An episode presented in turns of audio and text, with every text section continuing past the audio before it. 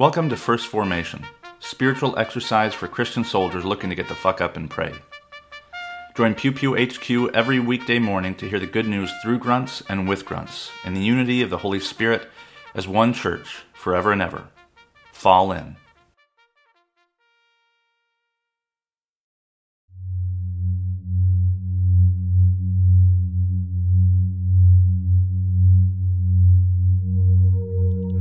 Psalm 80 Give ear, O shepherd of Israel, you who lead Joseph like a flock. You who are enthroned upon the cherubim, shine forth before Ephraim and Benjamin and Manasseh. Stir up your might and come to save us. Restore us, O God. Let your face shine that we may be saved. O Lord God of hosts, how long will you be angry with your people's prayers? You have fed them with the bread of tears and given them tears to drink in full measure. You make us the scorn of our neighbors. Our enemies laugh among themselves. Restore us, O God of hosts. Let your face shine that we may be saved. You brought a vine out of Egypt. You drove out the nations and planted it. You cleared the ground for it, and it took deep root and filled the land. The mountains were covered with its shade, the mighty cedars with its branches. It sent out its branches to the sea and its shoots to the river. Why then have you broken down its walls, so that all who pass along the way pluck its fruit? The boar from the savage, the forest ravages it, and all that move in the field feed on it. Turn again, O God of hosts, look down from heaven and see. Have regard for this vine, the stock that your right hand planted. They have burned it with fire, they have cut it down. May they perish at the rebuke of your countenance. But let your hand be upon the one at your right hand the one whom you made strong for yourself. Then we will never turn back from you. Give us life, and we will call on your name. Restore us, O Lord of hosts. Let your face shine that we may be saved. Isaiah chapter 5, verses 1 through 7. Let me sing for my beloved, my love song concerning the vineyard. My beloved had a vineyard on a very fertile hill he dug it and cleared it of stones and planted it with choice vines. He built a watchtower in the midst of it and hewed out a, vi- a wine vat in it. He expected it to yield grapes, but it yielded wild grapes. And now, inhabitants of Jerusalem and people of Judah, judge between me and my vineyard. What more was there to do for my vineyard that I have not done in it? When I expected it to yield grapes, why did it yield wild grapes? And now I will tell you what I'll do to my vineyard. I'll remove its hedge, and it shall be devoured. I'll break down its wall, and it shall be trampled down. I'll make it a waste, it shall not be pruned or hoed, and it shall be overgrown with briers and thorns. I will also command the clouds that they rain no rain upon it. For the vineyard of the Lord of hosts is the house of Israel, and the people of Judah are his pleasant planting. He expected justice, but saw bloodshed, righteousness, but heard a cry. Galatians chapter 5, verses 16 through 26. Live by the Spirit, I say, and do not gratify the desires of the flesh. For what the flesh desires is opposed to the Spirit, and what the Spirit desires is opposed to the flesh. For these are opposed to each other, to prevent you from doing what you want. But if you are led by the Spirit, you are not subject to the law. Now the works of the flesh are obvious fornication, impurity, licentiousness, idolatry, sorcery, enmities, strife, jealousy, anger, quarrels, dissensions, factions, envy, drunkenness, carousing, and things like these. I am warning you, as I warned you before, those who do such things will not inherit the kingdom of God. By contrast, the fruit of the Spirit is love, joy, peace, patience, kindness, generosity, faithfulness, gentleness, and self control. There is no law against such things. And those who belong to Christ Jesus have crucified the flesh with its passions and desires. If we live by the Spirit, let us also be guided by the Spirit. Let us not become conceited, competing against one another, envying one another.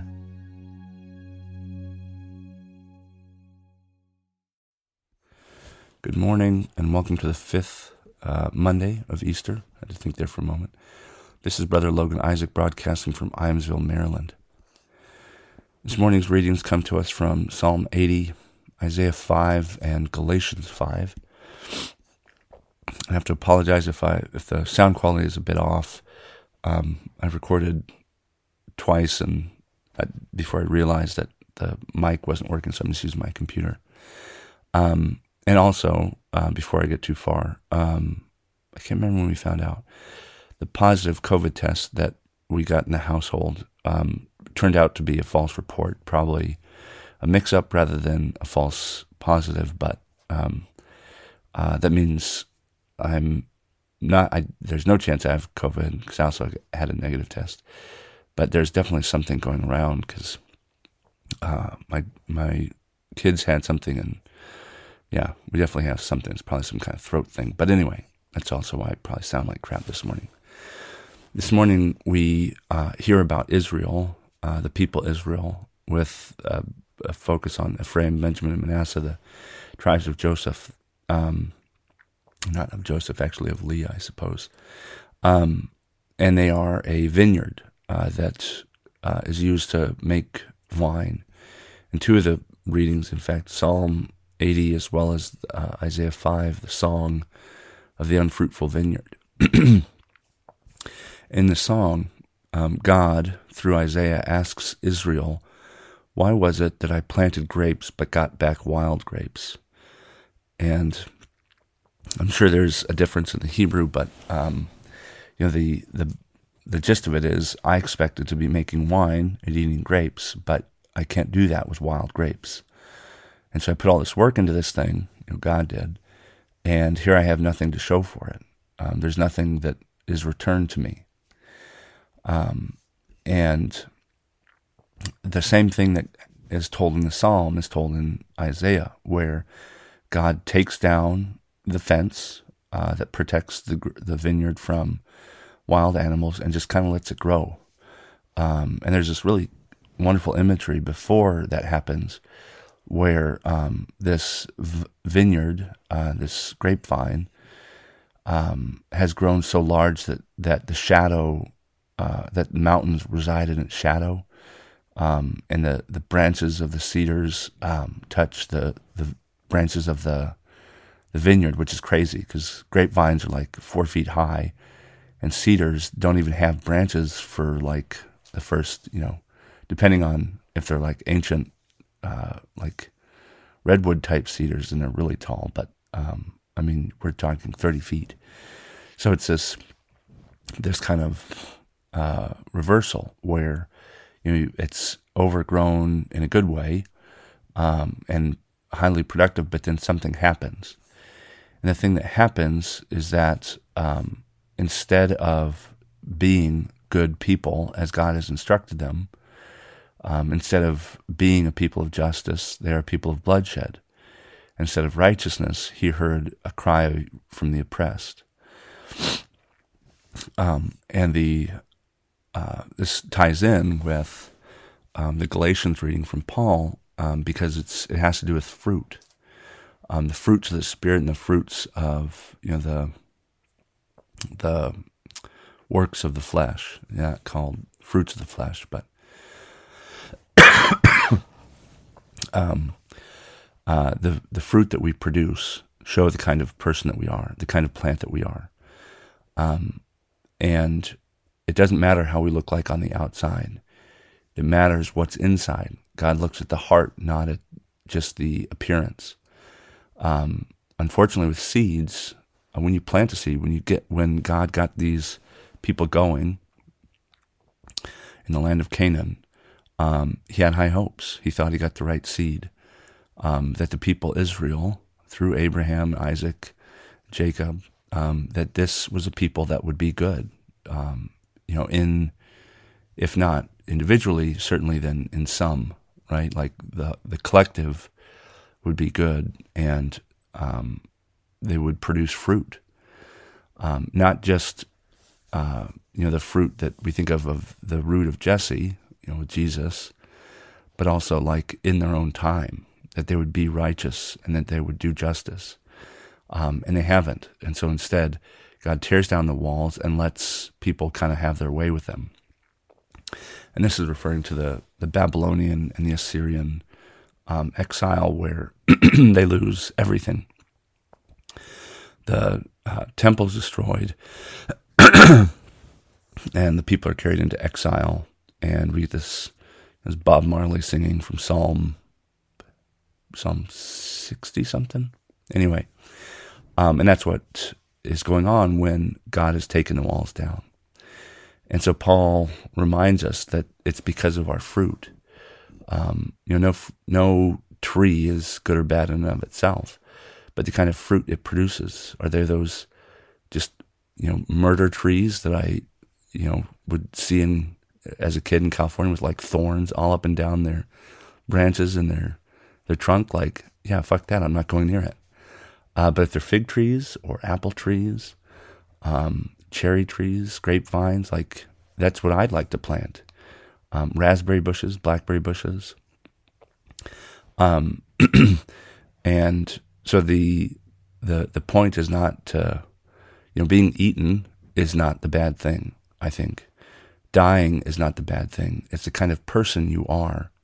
Uh, it's the kind of uh, legacy you leave by by virtue of who you are, both individually um, as well as collectively. Um, that's one thing that just fascinates me about kind of our our identity as Americans. Um, we, like anybody, like Israel, have the power to delude ourselves. I remember, um, I think it was while I was still in, um, you know, the kind of lofty rhetoric of like John McCain and, and others. I remember uh, hearing them talk about the reputation, you know, concern for the reputation of America and, and the rest of the world. And as I got out, I traveled to Israel and I traveled um, to Australia and Italy. And by then, this is 2000, 2006, 7, and going into 2008, um, our reputation actually wasn't that good. Like we, we just talked as though it was. There's some things that people look to America for and with, with admiration, but a lot of things they, they didn't. In collectively, we were seen for the most vocal, you know, folks. Um, I remember, I don't know why I think of John McCain. Um, I don't even know what he said, but also like Lindsey Graham and folks like that, military veterans, um, kind of defending America's honor like a damsel in distress, when in fact, you know, we're something other than a damsel in distress. The world looked at us as having had you know lost our way. Um, even though in America, um, you know, the bubble that we had created was, oh, you know, we're the greatest nation on earth, and da da da. It's like, well, by what metrics? Like, certainly not healthcare, certainly not income or child poverty. Um, so, what metric? The you know the biggest head? Sure, yeah, I can see that. Um, our fruit, um, the the what we produced for others' consumption, it, metaphorically, the things that, that we were putting out were not sweet and plump and ripe, they were bitter um, and they were thorny. Um, and this is what was happening with Israel. Um, they were telling themselves, um, just as groups can can do today, they were telling themselves how great they were, singing their own praises, and God sitting up there like, are are you in the, are you inhabiting the same reality I am? Um, I hear a cry from the ground uh, that that you are not a people of justice. Um, and so that's why the fruit is so important that we can tell ourselves whatever. We can sit there as a, a bramble and think, oh, I'm going to produce the best blackberries or raspberries. But you might just be a, you know, you might just be a thorn bush. Um, and so it's what is produced in our lives, by our lives, um, in our communities and for other communities that determines who and what we are. Um, and if our works are division and factions and envy and greed, then we're not, we aren't, you know, God's beloved vineyard. Um, if our uh, fruits uh, our gentleness, patience, joy, and love, then we are God's beloved. Um, and the church is called to be that person. I think uh, bear those fruits. And I think rather than trying to claim this, you know, membership in this body that is supposedly produces good fruit. The church can be found where good fruit is produced. Um, and so rather than trying to be a Christian um, and all the, the baggage that that brings, just be a good person. Um, you know, be like Jesus, and good fruit, good fruit will uh, will flow forth, and people will tell you that they think you're a Christian instead of you having to try and tell them, and then looking at you as though you've you know you've got a dick for growing out of your melon. A prayer for the harvest of lands and waters from the Book of Common Prayer. O gracious God, who opens your hand and fills all things living with plenteousness, bless the lands and waters and multiply the harvests of the world. Let your Spirit go forth, that it may renew the face of the earth. Show your loving kindness, that our land may give her increase, and save us from selfish use of what you give, that men and women everywhere may give you thanks. Through Christ our Lord. Amen.